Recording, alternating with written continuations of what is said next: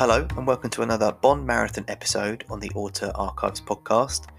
This time, we tackle Roger Moore's third film and arguably his best as 007 in The Spy Who Loved Me, a film containing an underwater car, a steel toothed henchman, an epic shootout on a tanker, and an intriguing relationship between Bond's female counterpart in Major Anya Amasova, aka Agent Triple X. As always, we each rate the film out of 10 and discuss where they rank among the others. If you haven't already, make sure to listen to the previous Bond episodes to get up to speed. Thanks for listening and enjoy.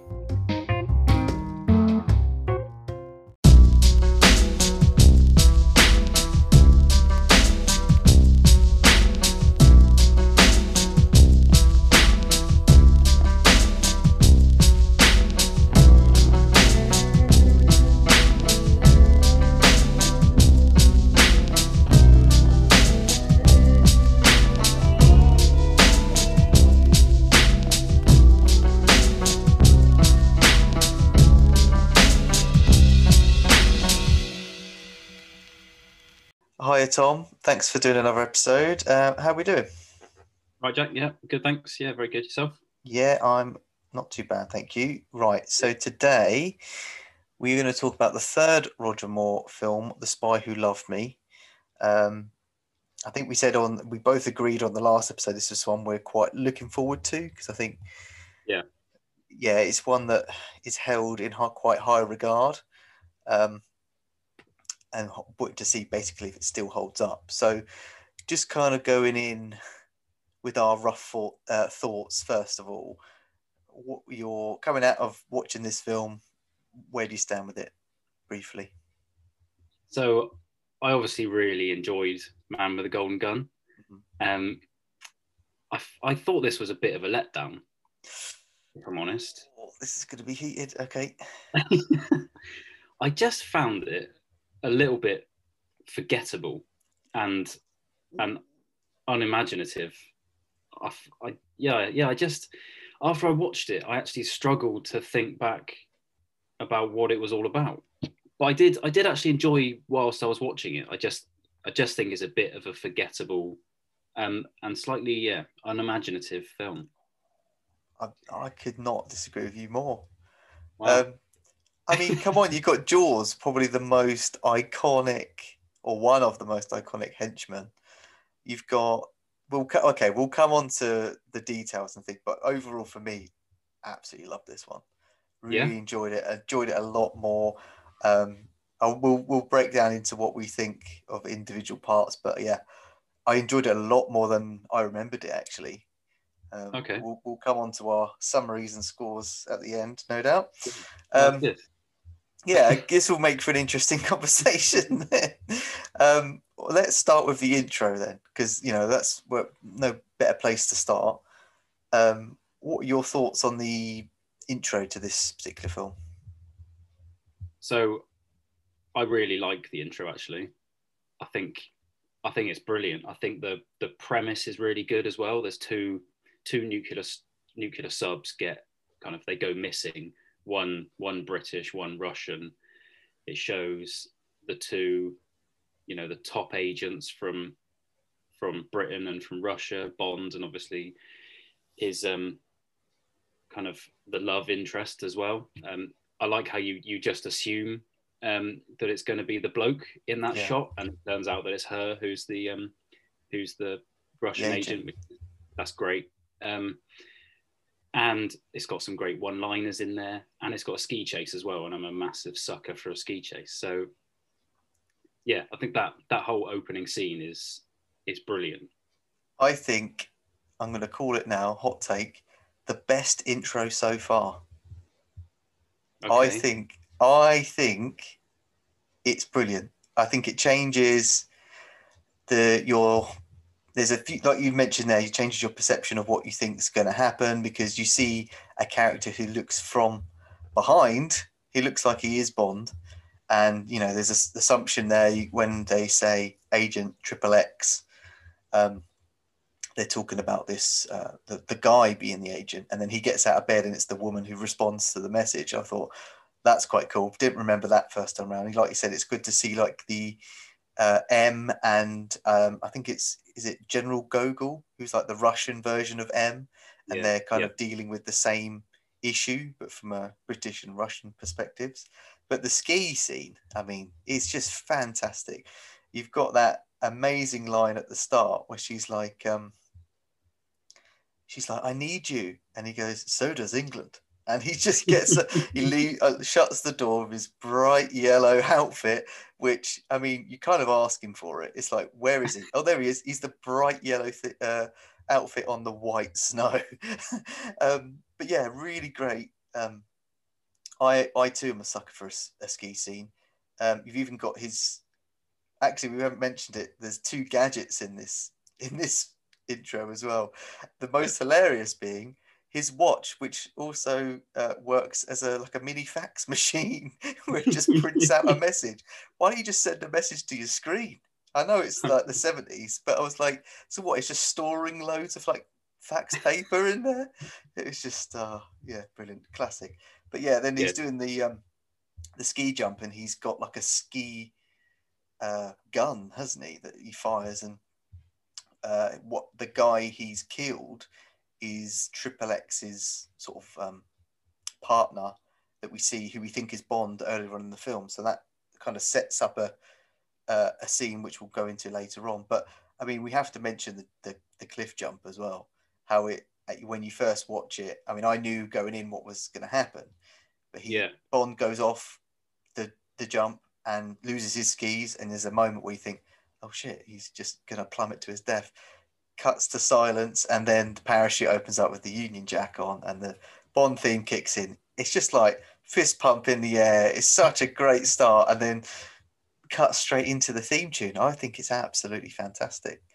Yeah, Um, no, yeah, yeah. It's it is, yeah, it's it's very very good. I don't know, I don't know if it's better than Goldfinger as a as an opening scene, but it's it's definitely number two if it's not if it's not top. and I love, yeah, as you said, I love how long it takes for the parachute to open. He's free falling for ages, and you're like, shit, what's what's going on? And then yeah, Union Jack is yeah, it's brilliant, and the and the theme tune as well is is really good. Yeah, let's let's talk let's talk more on the theme on the theme tune then, because I think it, it strays the line of pop song and a Bond song as well, because yeah, it's the female uh, vocal Carly Simon. Obviously, nobody does it better. It's a great song. Um, I was I'm in an R in whether I think it fits the Bond blueprint, but I think it does. Like I said, strays that line between the two of that and a pop song because I think it is probably one of the most popular songs on its own merit as well that's associated with Bond. I just wanted to get Yeah. your thoughts on that as well. It sounds like you're kind of the same. Yeah, I agree. I think it's um it is quite a it's a well known song because it is a it, because it is a great song. Um, Mm. But I think it, it does work as a as a Bond theme, and I think the um yeah the kind of graphics as as the song's playing is is brilliant as well. The the song is playing whilst you know there's a load of silhouettes of guns, and then these like topless acrobats are just swinging around the barrels, and it's just it's so Bond, isn't it? And it's yeah yeah, I think it's brilliant. I think it's a great, it's a great um, theme and and Yeah, Love great. It's a great intro. I, it always reminds me of um, uh, Alan Partridge. I don't know if you've ever seen that episode where he like reenacts um, "Spy Who Loved Me" intro, and he's like he even describes the the the Bond girl that swings on the on the Luger on the gun. He's just like Yeah. swinging, and there's a bit I made a note as well. Like Bond is on a trampoline. It's literally bouncing around the screen. It's like a silhouette of him, which I thought was great. Um, okay, going going on to the plot, which I'll quickly read off IMDb, like always. Um, so, James Bond investigates the hijacking of British and Russian submarines carrying nuclear warheads with the help of a KGB agent whose lover he killed, which we've kind of just summarized here. Uh, and that's kind of the starting point of this. And then we go on to um, the villain in Stromberg and obviously the, the side characters in this as well. Um, I, think you kind of mentioned it at the start, but your your thoughts on the kind of overall plot or plot points that stood out for you that were that were good or bad? so I think the the plot's an interesting one. Um, it's it's kind of that that world domination thing, but it's it's got an interesting twist that Stromberg is he has this vision for how the world should be, where whereas everyone should live underwater basically in his in his world, um, and I think that's I think it's great because he doesn't want anything. There's no only Bond can save him. Like there's no ransom, there's no money that that could stop him from following through this plan. The Bond is the only hope, um, and I think I think that's great. And it his him as a character, he builds how he is this sort of relentless. Um, all he cares about is his his view on on how the world should be, and he's he's an interesting character, isn't he? Because he's quite a he's an older, very calm, very collected, but very evil, twisted um, yeah. guy. Yeah, I think he reminds me. He's very similar to Blofeld, I think, in his world domination plot um, that he puts out. That he's he's undeterred by money or anything like that. He's he's almost like sort of cat and mouse like with Bond on, on other stuff because there are scenes as well where he, he knows who he is, but he's toying with him like when he turns up and he's like pretend to be a professor, I think. Um, yeah. And he, he knows who he is. And I think we get quite a good intro to him. Uh, let's just kind of talk into the villain now as a, a talking piece. But I think he's quite a good um, intro to him where he there's this really tense scene. Like you said, he's quite calm and collected in uh, most parts. Um, when he realizes those two professors have turned up and he feels he's basically saying, "Oh, you know, don't don't betray me. I noticed, you know, someone's betrayed me." And this girl, I think, is an assistant to him, uh, gets into a lift, and the lift then turns into like a chute that then lands into sharks. Once again, Bond film with sharks in like yeah. it, um, and then gets fed to the shark, and turns out she's the one who's betrayed him. And that's kind of your intro to him as a character, kind of intimidating and terrifying these professors that have come to help him. So basically, say, "Don't fuck me over because this will be this is what will happen uh, to you as well." Um, what are your thoughts on his lair as well? I know that's kind of another Bond trait for some villains. Uh, you know, Blofeld. Yeah for his volcano and stuff like that. What do you, your thoughts on his like, underwater lair? So it's, it's, basically a giant crab, isn't it?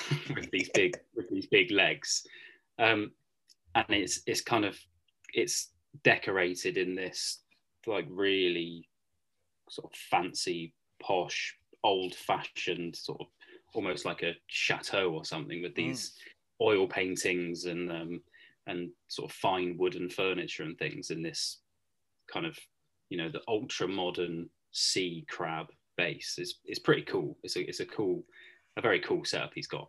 Yeah. Um, I think just just dropping back to him as a character, mm. my first issue with this film, I guess, is I think he's too much like Blofeld.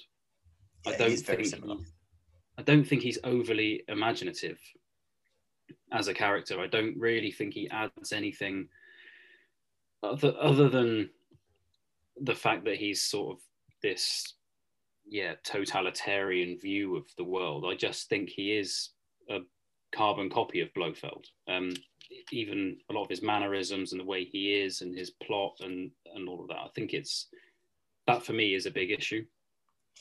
Yeah i think that's a fair point. I think he's outshined by the henchmen in this which we'll come on to as well.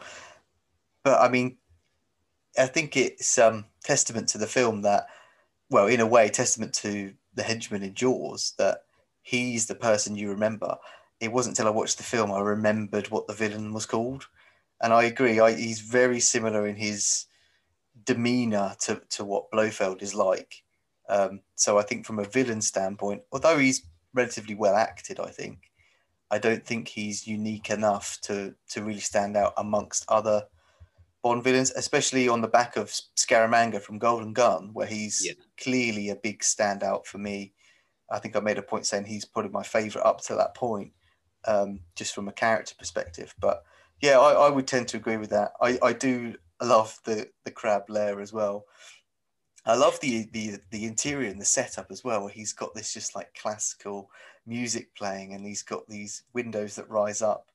And I think there's a bit where Bond comes onto the, he goes into the lair, and he goes, "Why would I want to go onto land? It's I've got everything here." He's like, "I've got beauty over there," and he just looks at these beautiful fish, ugly over there, and it's just like it's like a turtle like fucking a fish or something.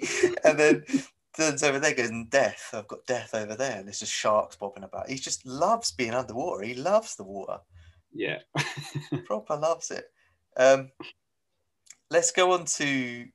We'll we'll kind of jump in and in around like we've done before, like certain set pieces and scenes and stuff. But I wanna I wanna go and talk about Jaws now, um, Okay. because I I like I think he's great as a henchman, um, just from the look, I guess, and he's possibly, yeah, I think he is probably one of the most memorable, and obviously he makes a return in a in the next film, which we'll cover in, in that episode. But um, your thoughts on Jaws then? I don't like him, Oh no! and that and that for me is probably is is probably the biggest reason why this film was a letdown because I I remember Jaws as, as a character so well, Hmm. and he's such a you know a, a massive part of of the Bond culture and and, and Bond world, and he I I just didn't like him. He's he's just a big strong guy who's got metal teeth, and yeah, he doesn't yeah there's just so many scenes that just annoyed me. And all of the death scenes with with jaws are crap. Because he just they just pull a stupid face and he just very slowly nibbles their neck and then they're dead. And it's it's just over and over again. It's just oh, no. I just I will. Yeah. I will give you Um, that because there's a scene in Egypt where um, he's after he was running after Fekkesh, and he Yeah. hides in like a. I don't know. It's part of the tourist attraction that's locked away, basically, and it goes it's into like a like bit this, of a pyramid isn't it Yeah, basically, yeah. And he locks the door. Fekkesh locks the door behind him. Jaws takes about 10 minutes to eventually open it with his mouth, runs in, and then he, like you said, slowly go. It's almost like a vamp, like Dracula, isn't it? Goes for the neck. But you don't hear the impact or the, it- it's almost like you don't, it's like it never happened. And then it cuts to him just dropping. So I think, Yeah. I think it is, maybe it's a sign of the times, but um, it doesn't quite have the impact that it should perhaps have for such a menacing character of his stature that it's clearly you can see um, because like the first time you introduced to him I couldn't help but laugh. It's kind of like little and large with the henchmen because you've got Sandor as well, which I'd forgot about. Who's the? We'll we'll go back on the jaws, but just Sandor quickly. Um, the other mini henchman that isn't really on screen for long, but it was just little and large. Um, he just gets kind of killed off. In a, the fight scene between him and Bond is a bit pathetic. It's almost like it's not the hard punching stuff that we, I guess, are used to with Daniel Craig now later down the line. But No. um, you have the great scene where Sandor's just hanging off the building and he grabs onto Bond's tie, tells him where he is, and it just like knocks his tie off, and he just falls Yeah. down. Um, but yeah, he's he's kind of he's massively secondary. But Jaws, yeah, I, I disagree with Jaws. I, I really enjoy him. Um, I do agree with like you said about the the death scenes can be a bit awkward and a bit short lived. Um, but I think the fight scene in Cairo with the, the with the van, that and like when he's like he like lures them in, doesn't he? And into this, uh, he they basically get onto the back of the van, uh, drives all the way into, uh, yeah, center of Egypt near the pyramids and stuff, and he like walks around and they get like kind of lost and they have this fight on the van. Did you at least like that scene or not? Not a fan. Um, not really. no. Yeah. No, I think so. So this this is the scene where um, Bond and, and Triple X are trying to get away, isn't it? Yeah, so basically, um, Jaws has stolen the microfilm uh, Yeah. from, I think his name Max Max Kalba. Max Kalba, that's it. Yeah. And uh, he Jaws is dressed as like a TV repairman or like a repairman, gets into a van, and Bond and Triple X both get in that same van. They drive for ages, and eventually they just turn up to there, this like Egyptian site, I guess, and they're trying to get the the film off him, and they've Jaws does the run around and makes them all sort of confused as to where they are. They eventually get it off of him, and yeah, they're trying to get away in the van, and he's just like tearing bits of the van off. Um, didn't do it for you then. No, because he's he's just tearing away bits of the van that won't help him get to them, like like the bonnet and like the back panels, but never the door. like like he doesn't try and rip the door off so he can get to them. He's just he's just hopeless. I think that's what he's just slow and stupid, and it just it doesn't do anything for me. It, oh. In every scene that he's in, he's just yeah. I don't no, I don't. I don't. There's not one redeeming scene with him in it. no, come on. I th- oh, I think he's great.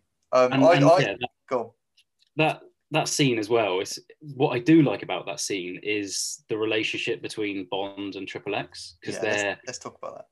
They're um, she's she's a great character, and we'll we'll definitely cover her. But she's kind of they're they're against each other in they're trying to sort of show each other up and and prove who's best. And she's driving at the time and kind of trying to you know put it in reverse and then back into first and stuff. And he he says to her does it play any other tunes? As she's like crunching away at the gearbox which is just yeah. it's just brilliant. And he's just you know being a complete ass and like woman drivers and all of this. And she's the look on her face is just like oh fuck off. Just let me drive she's really pissed off. But yeah, at the same time, Jaws is just like nibbling on the exhaust pipe or something. It's like, fucking, come on.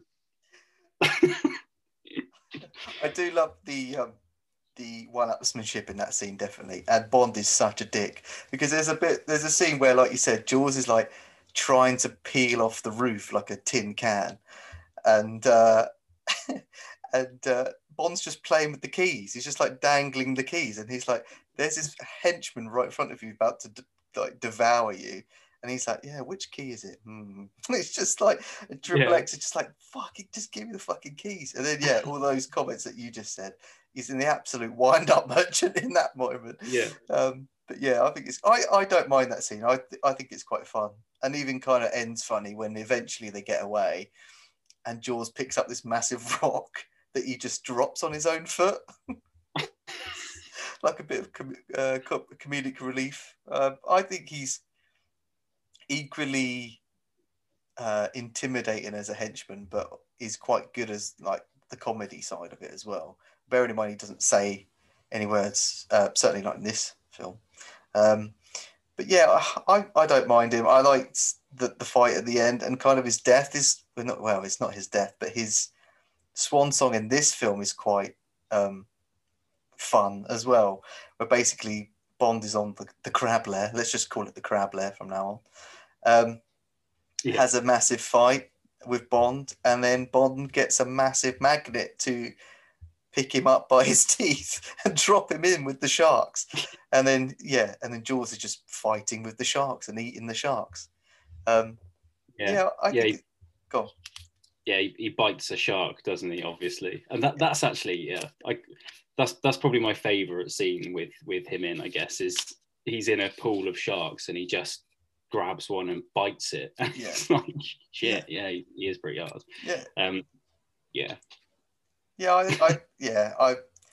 Sounds like we agree to disagree on that one. I think it was uh, interesting, sort of watching the documentary, reading up a bit about it. The the teeth that he used were so painful for him that he could only wear it for like a few minutes at a time. Otherwise, I can imagine as well. Because if you look at them, they're quite, they're almost like, how is, where are his real teeth? Because they're quite, you know, massive yeah. in his mouth. So I can imagine them being so, so painful for him. But, um, okay, let's go on to, we've mentioned the Bond girl now in Barbara Bach as uh, Triple X. So, thought, I know we've kind of covered her slightly uh, what your th- thoughts on her as a Bond girl in in this film? I think she's really good. I think she she's very attractive, oh, yeah. Um, yeah, very very much so.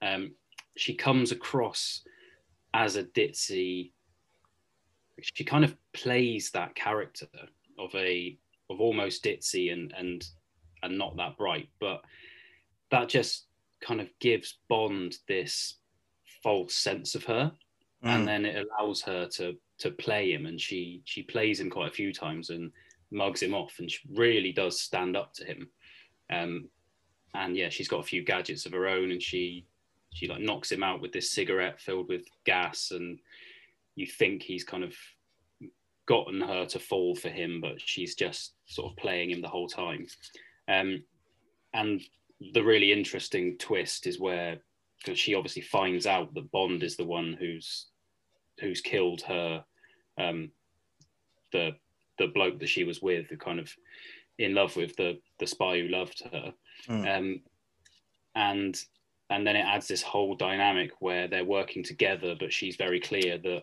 she is going to kill him and and their relationship and and that throughout the film i think is is definitely the best um, bond and girl relationship of of any film so far and and probably one of the best kind of relationships altogether one of the best kind of non-villain non-baddie characters i think in in a film so far. I think she's she's probably the best for me. Yeah, I agree with all of that. Um, I think their dynamic really is the center of this film. I think because I think without that, it would just be another Bond with another Bond girl.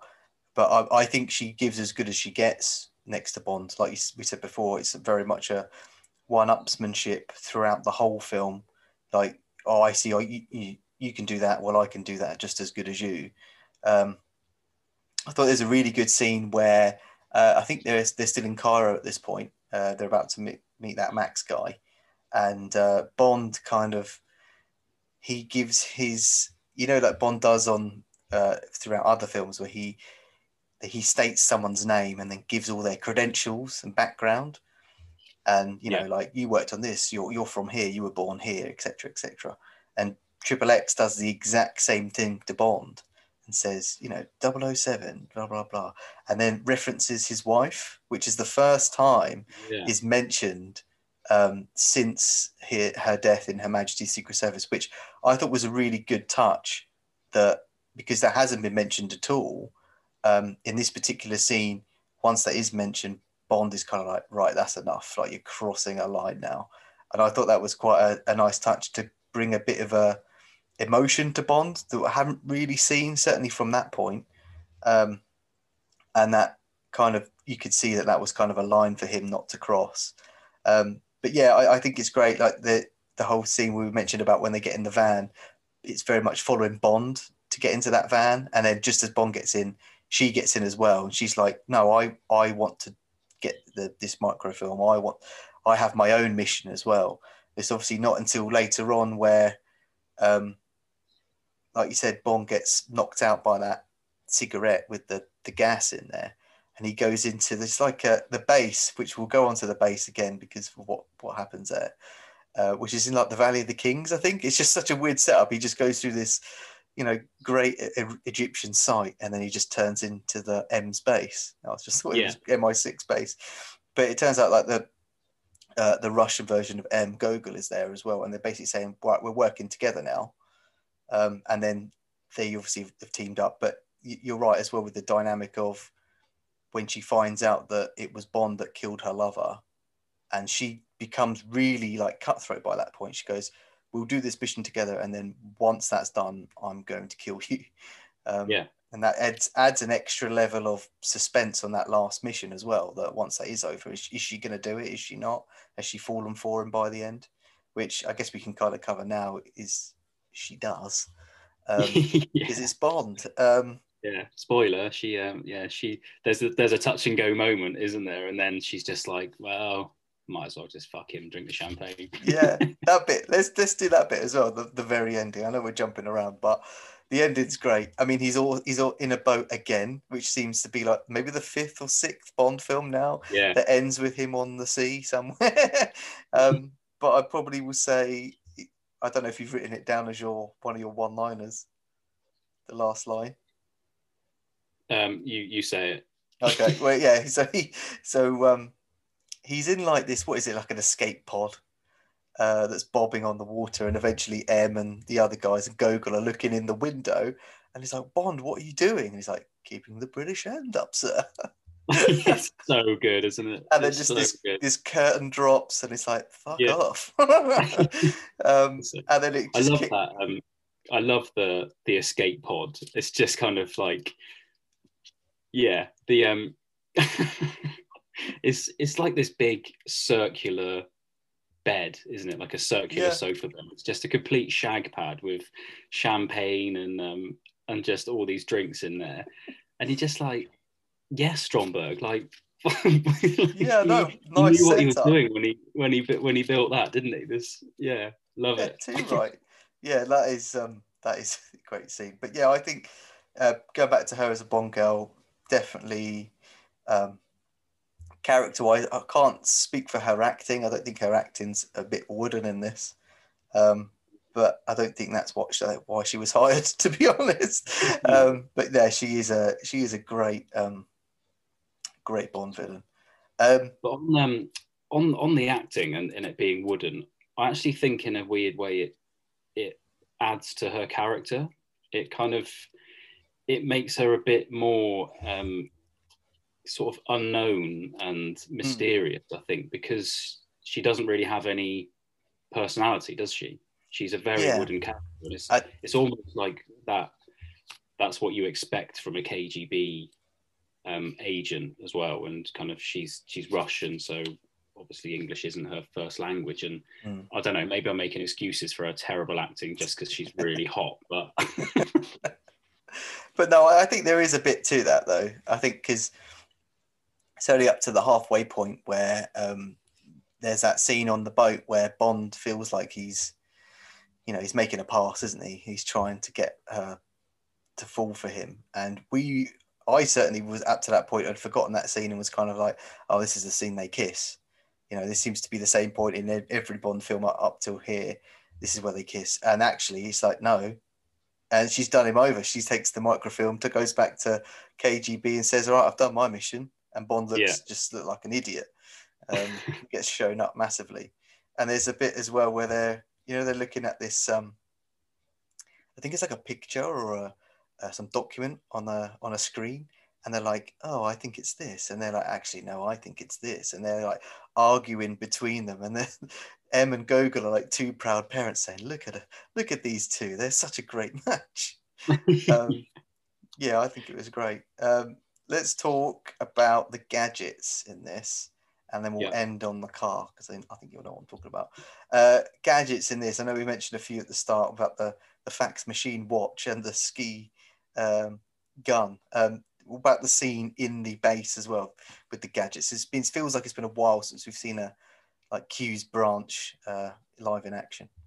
yeah, yeah, it's cool because it's, it's Q's branch, but in the pyramids. Mm, Yeah, um, and and that whole that whole base is cool. You you kind of mentioned it um, just then. It's I love how it's exactly the same layout as MI6, but just in a pyramid. And kind of Moneypenny's got her own room, and it looks exactly the same. And then it kind of they go through into what would be M's office. Um, but the, yeah, the KGB guys in there instead. I love yeah, I love that. It's just a great kind of Yeah. just a great adding to the to the film just to make it look exactly the same. but yeah, Q's Q's branch is cool. He's got some outrageous gadgets in there, like a tea tray that just fires and decapitates a head, and it's like, when would that ever be used? Yeah, it's just exactly. It's the standard nuts stuff that's just funny and fun to watch, isn't it? yeah. I, I made a point of that. It was like yeah, the T Dre guillotine. I called it. It's like when when is anyone going to be at the perfect height? Like that is going to be very circumstantial to get your your tea tray guillotine ready. And there's one that's like a there's got like a shisha pipe, but it's a machine gun. Like, what? I love how they're just like Egyptian gadgets. They just set yeah, up for yeah, the yeah, for where he is. and there's one, it's like a camel saddle with a knife that comes through it. Yeah. It's like, and he goes, "What is that? That will make your eyes water or something." oh, he's just so. There is some great one-liners in this as well. Um, Yeah. But yeah, I thought the gadgets were great. Uh, I think the main gadget, uh, which takes us onto the car, is the Lotus itself, uh, which is probably, I think maybe you'll agree, maybe the second most popular Bond car after the DB5. Um, Yeah. Yeah, definitely. What are your thoughts on the the Lotus? It's it's very fitting, I think, with for Roger Moore as a Bond. I think that kind of, if you think of Connery and the DB5, and then compare compare Moore to to Connery, and then give him a white Lotus Esprit, I think it just fits that their their characters and their portrayal of Bond really well. Um, it's yeah, it's very 70s as well. It's just so it's really fitting with the film. And and it's great. The the the actual kind of chase scene with that car is really good. Um, with this motorbike sidecar that's just this massive rocket. It's like Yes. this sing- single use sidecar that's like enough explosives to like blow up a small building. Brilliant. it's brilliant. But it's um yeah, it's a really good car chase, and then obviously the the Lotus turns into Wet Nellie and is this submarine. Um, yeah, it's cool, and it's got a load of gadgets in it, and I love actually the scene where um Triple X starts pressing a load of buttons and does like useful things. And Bond's like, "How did you know to do that?" She's like, "I stole the blueprints for this two years ago." Yeah, that's a good touch. a- it's really good touch. Yeah, I like it. Um, Yeah. But one disappointing thing for me is I feel that the whole scene of it as a submarine, I don't think they they made the most of it. I think I think Yeah. they could have done more somehow. It just it wasn't as um, exciting and probably not as long as it could have been. I think they could have had more um, more of a battle underwater with this submarine doing cool stuff. I, I don't think they made the most of it, considering they built this Lotus submarine. Yeah, I I know you're- guess. Yeah, so I think that's a fair point. I mean, I guess up to that point, that chase is quite a long chase, isn't it? Because it goes from, Yeah. like you said, it's a uh, he's being chased in the Lotus by a motorbike. Then it's a car that Jaws is in. Then it's a helicopter, and then it's you know the scuba divers under the sea, and they've got this kind of nautical machine thing that kind of is equal to the to the Lotus uh, um, as well. It's quite a long scene, but um, yeah, no, I, I yeah, maybe you could have done longer. I, I don't know if this comes back in the franchise. I don't think it does. Um, but it does seem synonymous with Roger Moore as much as the DB5 is with Connery, and how funny that it's the third fi- uh, the third film for each actor that this seems to be the thing that that ties them together as well. Yeah, Um, yeah, I, I really in, really liked it. I liked that it kind of harks back to the DB5 and you know all the gadgets that that had, and this has got a few similar. It's got like you know, but underwater, it's got like the smoke screen that they use, um, and the rocket as well. That he's underwater and the helicopter's above the water, and the rocket shoots through. And I thought that was quite a good scene. Um, that's that's quite a surprising scene actually as well. I thought because I didn't expect her to just get killed off by yeah, by them so easily as well, and they just shoot her helicopter out the sky, and it's like, oh, yeah, because she's almost like, although she is a, I w- I wouldn't say henchwoman, but she works for Stromberg. Yeah. Um, and then you know they're kind of toying with each other, aren't they? Isn't they? Because she's in the helicopter, and there's a scene where Roger Moore looks out his car window, and she's like waving at him like "cooey," and they see Moore's like, you know, Bond's just smiling back, and then he has no hesitation to just blow her up in Yeah. you know a really brutal fashion. Um, but I guess you know you've got to do what you got to do. Um, yeah, I really like it. Um, it's a great car. It just reminded me of Elon Musk's car that was announced like uh, two years ago. It's very similar. You know the one that was like they tried to smash the windows and it actually did smash. Yeah, so so interesting you said that because Elon Musk owns that Lotus. Ah, okay. So there you go. Heavy inspiration then. Yeah, yeah, yeah, Oh, So, nice um, one. That does explain that then. Um, yeah. very very similar um we'll go into i think we've covered a few but is um action set pieces um i think there's- we've covered the i think probably the main one Actually, no, we haven't covered the main one. I'll come on to that in a moment. But uh, just quickly cover the, there's another train fight in this, which I didn't think was. I thought it was okay, but it just really reminded me of the one at the end of Live and Let Die. Considering we Yep. just watched it, it was very similar. I don't know which one's better. I think the Live and Let Die one's slightly longer, um, but uh, it does have a great one-liner where Bond is fighting Jaws. and Jaws is in the cupboard, which is the perfect size for him, apparently, considering he's such a hench bastard. He's just standing in there. And I don't know about you, when uh, X opens the door uh, to the cupboard and he's in there, it, a sound of the train's horn plays. It actually made me jump because it's so loud. It's just quiet up until that point because they're all just like, I think Bond's trying to seduce her, isn't it? Because they're in two separate rooms on the same train. Um, Yeah. And they're like umming and ahhing whether they should go into one another's room. And then Jaws just is in there. But yeah, I think it's a good fight. Um, I don't know what your thoughts on on that scene were, or if you made a note of it.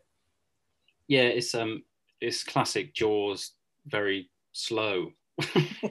um, yeah, it's it's a, it's an okay fight. It's um, it just sort of cements Jaws' strength and his um.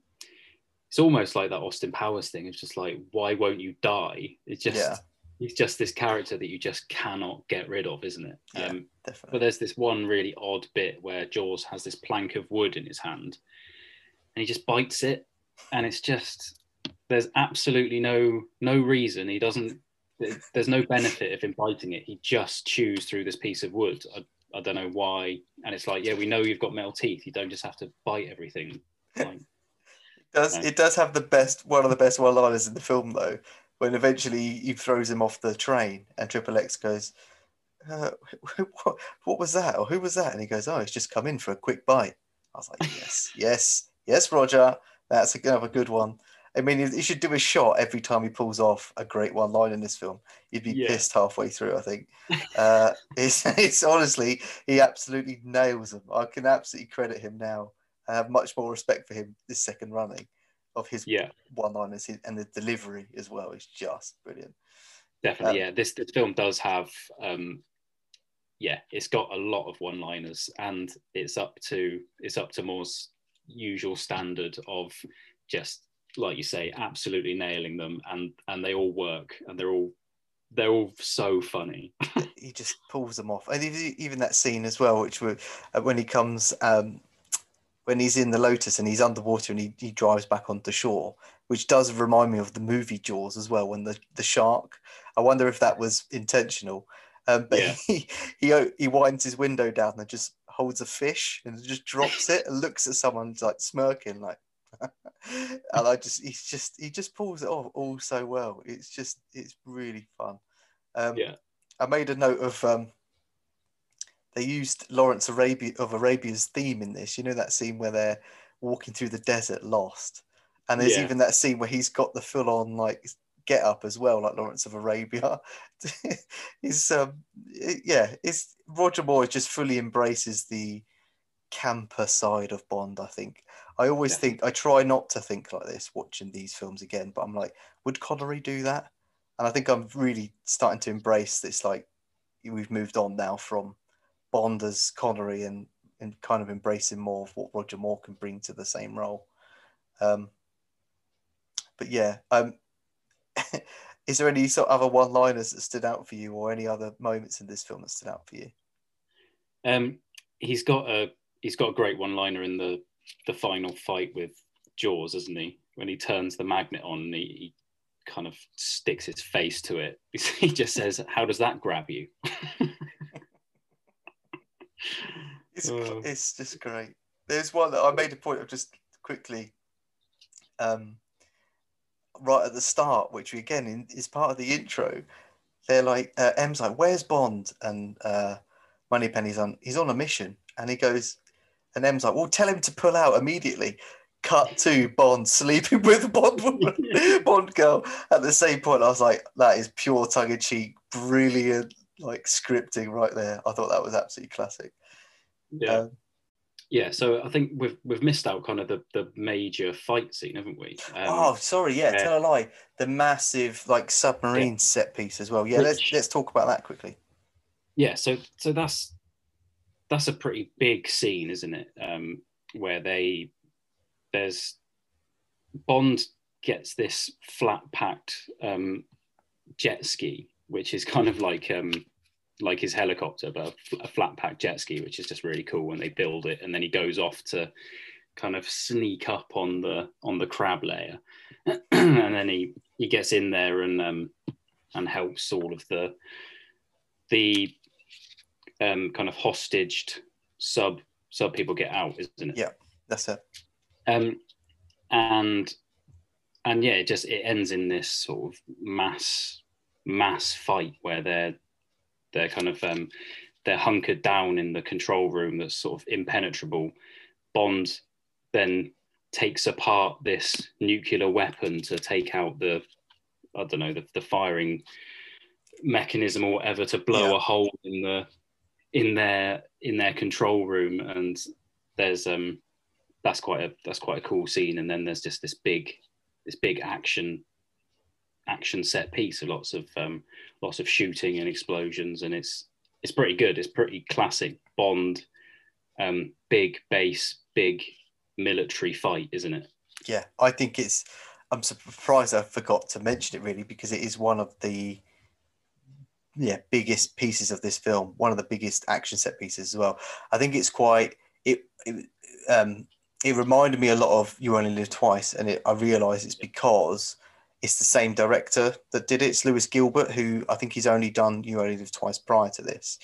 And it reminds me of that massive volcano set, uh, volcano lair set that has, and it probably is the last time there was a as big a shootout as this. And I think this is slightly bigger, with you know, you know, essentially the the set that they've got. They've got two submarines in there, and you know, it's just it's huge. That whole room is huge and how they it goes on for quite a while, but it's not not in a bad way. It's just they just it never gets boring. You've got that whole thing as well where Bond's like sneaking on this like I don't know, it's like a it's like a disco ball thing hanging from the ceiling, and he just like slides across to try and like blow up that like uh, like barrier, isn't it, to the control room? But yeah, it's such a great shootout. Um, and I think uh, Triple X gets taken by this point with Stromberg to to the actual lair, and they're kind of stuck on this um, this submarine sort of base tanker. Yeah, so it's actually that's it. Yeah, that's it. So it's a it's a massive tanker that that they're on, and mm. yes, yeah, so it's, it's not actually the, the crab layer, is it? It's this big it's this big tanker. That's it. Um, yeah, and it's yes, it's good. It's it's um it is it's quite a long scene, but it's there's lots of different elements to it, um, and it's yeah, it's great. Yeah, I thought it was I thought it was um really good as well. It, I always have a, a special place for it because um, Stanley Kubrick, who's possibly my favorite director, was called in to help on the lighting as well. And I'm watching it as well. You can kind of see that he's got some blueprint on it, and it's quite good, I think, uh, to the idea that they've got some an established director to come and help in a Bond film yeah. of all things as well. And I think this was also one of the few films, Bond films, that might have won an Oscar or certainly nominated for the set design in this. And I think it's quite well deserved because it is it's really stand out as as something in this film that's quite epic, I would say.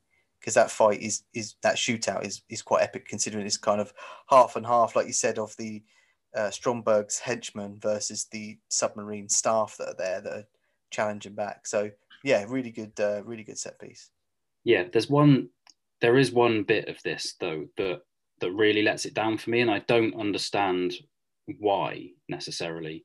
So they've got this massive set and this massive scene, and there's kind of three submarines there, and there's this massive ship, and you know it's kind of no expense spared, big budget stuff and then Stromberg escapes with Triple X, and the scene of them flying off the back of this boat in a speedboat is just appalling. Just like it's unacceptable Thunderbirds like plasticine model crap, and it it's so obvious. And I watched it probably five times, and maybe that's why I'm so harsh on this film because I watched that bit over and over again just because I had to see how shit it was. Um, and I, I don't I don't get it. After all of that, you know, they've built this Lotus that's turns into a sub. They've got the biggest kind of battle scenes you've probably ever seen up until that point in a film with submarines and all the rest of it. And then this terrible little plasticine boat. I remember you, you sent me a, a, a screenshot of that moment, didn't yeah. you? Just before I'd got to it whilst I was watching it. And so I, I did the same thing of pausing it, rewinding it, and looking at it again in slow motion. And it, yeah, I, I'd have to agree, to be fair. Um, I think they've made such an effort on this massive shootout that it's quite lazy. And it's not like the Bond franchise has not dealt with miniatures and stuff before, mm. and they've dealt with it. And then, or you know, as we're watching it, we go, "Yeah, that's a miniature," but it never felt really out of place.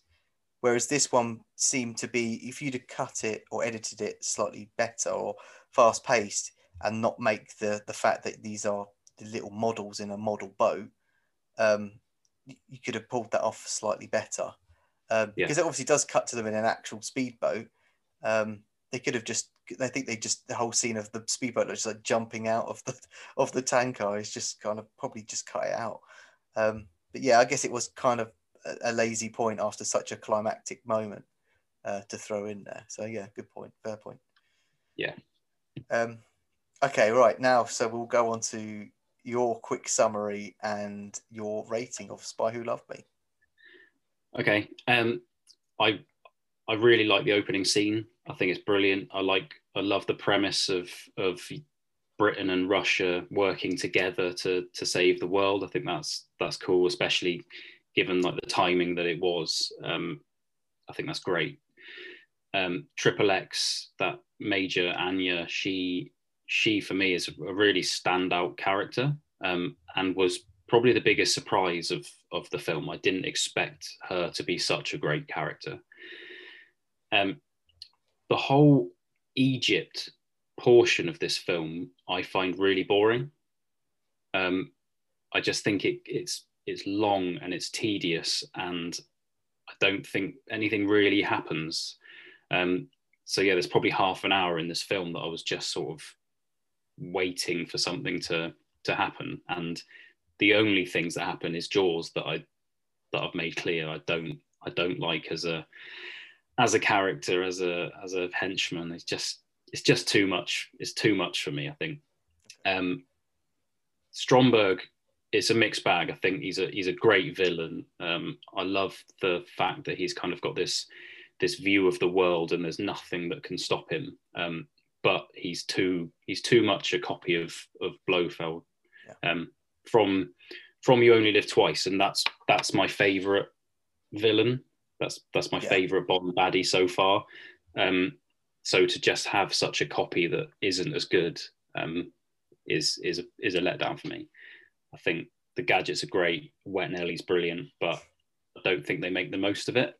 Yeah. Um, actually, one one redeeming thing um, that we kind of touched on before about how Scaramanga dies. It's it's just he gets shot and that's it.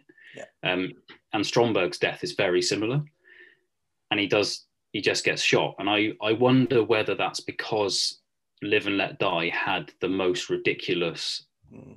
stupid um, death of a villain that they kind of learn actually that's that's not cool. Um, Rain it down a bit. yeah, it, it leaves the it leaves the kind of comedy death to the henchman, and that's that's very much copied in this as well, isn't it? Um, yeah. And yeah, I like I like the classic, very Connery esque ending of them on this, yeah, kind of floating escape pod. Um, but it ends on a really shit version of the theme tune. That's it's almost like um, like a carry on film. I was going to say the same thing. Carry on. yeah, on. I don't I don't understand why. Like because it, it just has this odd carry on film version of of the theme and then it cuts to the actual theme and it's like just stick with Carly Simon straight away. I don't there's no need for that. Um so yeah, on talking about it, I feel like I want to increase my score, but Ooh. I'm going to stick with the seven out of 10 that I've given it. Ouch. Okay. Okay. Well, I but, think you had a fair rationale to give your seven. So I thought it was going to be lower based on how disappointed you were at the start of this. No, because Um, I, I um, I think it's a good film. Um, I, yeah, I just I don't like Jaws, and I I do I do think it's slightly forgettable. Um, Okay. But yeah, yeah, seven out of ten. Nice. Yourself, Okay. what, what are you saying? I loved it. Absolutely loved it. Um, I think the intro, like I said, I think it's. I don't get me wrong. Goldfinger as an intro is not that far behind it. I just think the the Union Jack piece, I think, is just brilliant. I think it's the best intro so far. Um, I think we haven't really talked about Roger Moore himself as Bond um, in this, but I, you can definitely feel that he's comfortable in the role now. He's made it his own. Three films in, same as Connery.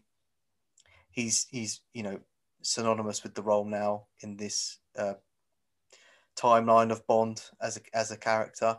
Um, and I think it really shows he's much more confident. His delivery of lines is great. His one-liners are just perfect. He just has the timing down to a T. Um, again, agree with you with Triple X. Barbara Bach. I think she is a great character, possibly one of the better characters that of a Bond girl so far. I think that dynamic is really interesting of the one-upsmanship between them, and like they're having to work together, especially towards the end when actually they she wants to kill him. I think that was a nice touch that that is relatively straightforward and simple, um, but does add an extra layer to the whole relationship between them because you just don't know at the end. You know, are they going to be together or is she going to kill him? There's the kind of that extra bit that hasn't had, hasn't appeared in the previous Bond films. Um, I think Stromberg is a good villain. I wouldn't say great. Um, he is very carbon copy of Blofeld. Um, yeah, I think uh, to a degree I agree with his death, although I think it is slightly more brutal to Scaramangas because he's shot like four times. And as he's reacting to the first shot, Bond's just still shooting him as his face is just falling into his dinner. Um, so it is quite brutal. Um, but yeah, I mean, the main talking point I think for this film is Jaws, and I think it's uh, obvious now knowing that he uh, you know appears in the second film as well. He obviously did really well with fans um, for him to then come back because up to this point that hasn't happened in the franchise at all. Um, other than some, you know, Blofeld as the main villain, I guess. Um, but yeah, I, I, think he's great. I think he's a really recognizable henchman, uh, probably one of the most popular. I'd put him alongside Oddjob as, you know, some of the great henchmen. I know you're tutting in the background, but I, I think he's, you know, he's, you know, he's the guy with the metal teeth. You know, that's his thing. Um, albeit, I, I'll give you the fact that some of the death scenes that he's biting people are pretty lame. Um, gadgets are great, all great fun. I love the, the car underwater car. I think that's great. It's nice to think now to have, I would say, the most recognizable Bond car again, the, the second car up until this point in the in the franchise that people just recognize as a Bond car. And you mentioned about like Musk had, has owned that car, so you can see, you know, it's got quite a bit of status, I guess, in in the Yeah. film world.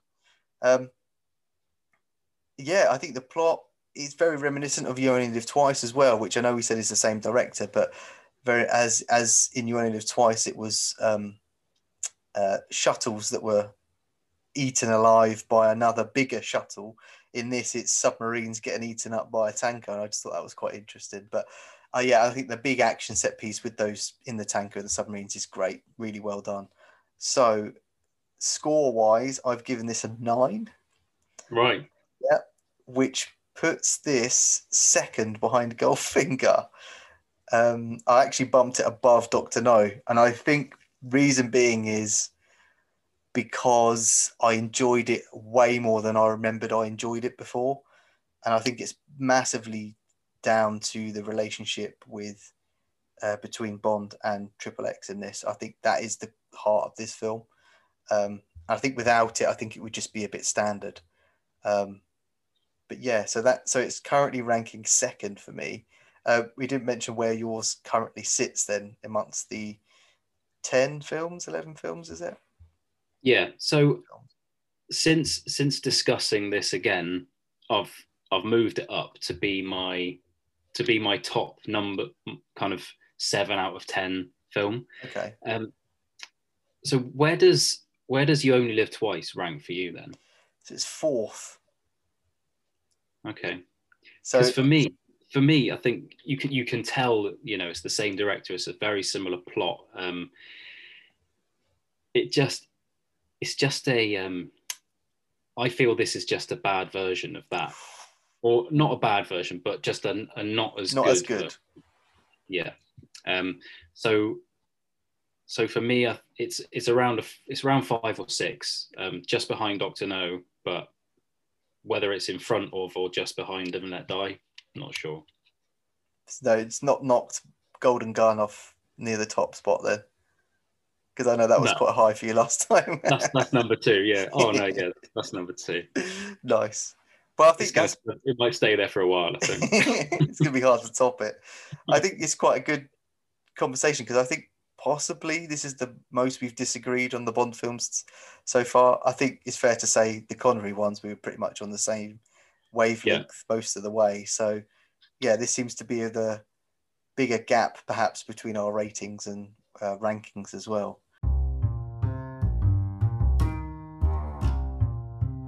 Uh, thanks again for another episode today. Um, so the next episode is Moonraker. Now I don't really, again, remember this one that well, other than the Bond girl. The Bond girl's surname is Goodhead, which Yes. is, brings up a great one-liner, which I am dying to revisit. So, um, do you Moonraker stand out for you as another film that you want to re- revisit, or? yeah, I'm, I'm really looking forward to, to watching it again because I I'm the same. I can't I can't remember it. I know I know the the baddie in it, um, Yeah. Drax, and and that's about it. Um, I can't really remember what it's about, um, but I know that it was my mum's favorite Bond film. I think. Wow. Okay. Um, yeah, so I don't know why, but um, yeah, maybe she found Goodhead funny. well, I just I thought it was interesting because at the end of Spy Who Loved Me, you know, in the, in the credits they usually say what the next film is. They've Yeah. said it was for Your Eyes only, but because Star Wars was so big around this time, they went, "Let's put Bond in space." So hence why you've got Moonraker. Um, so yeah, I'm keen to check to see if Bond in space really does work or not. I can't really remember, but um, Right. yeah, thanks again. thanks again for today, and I'll speak to you next episode for Moonraker. Yeah, cool, nice one. Cheers, Jack.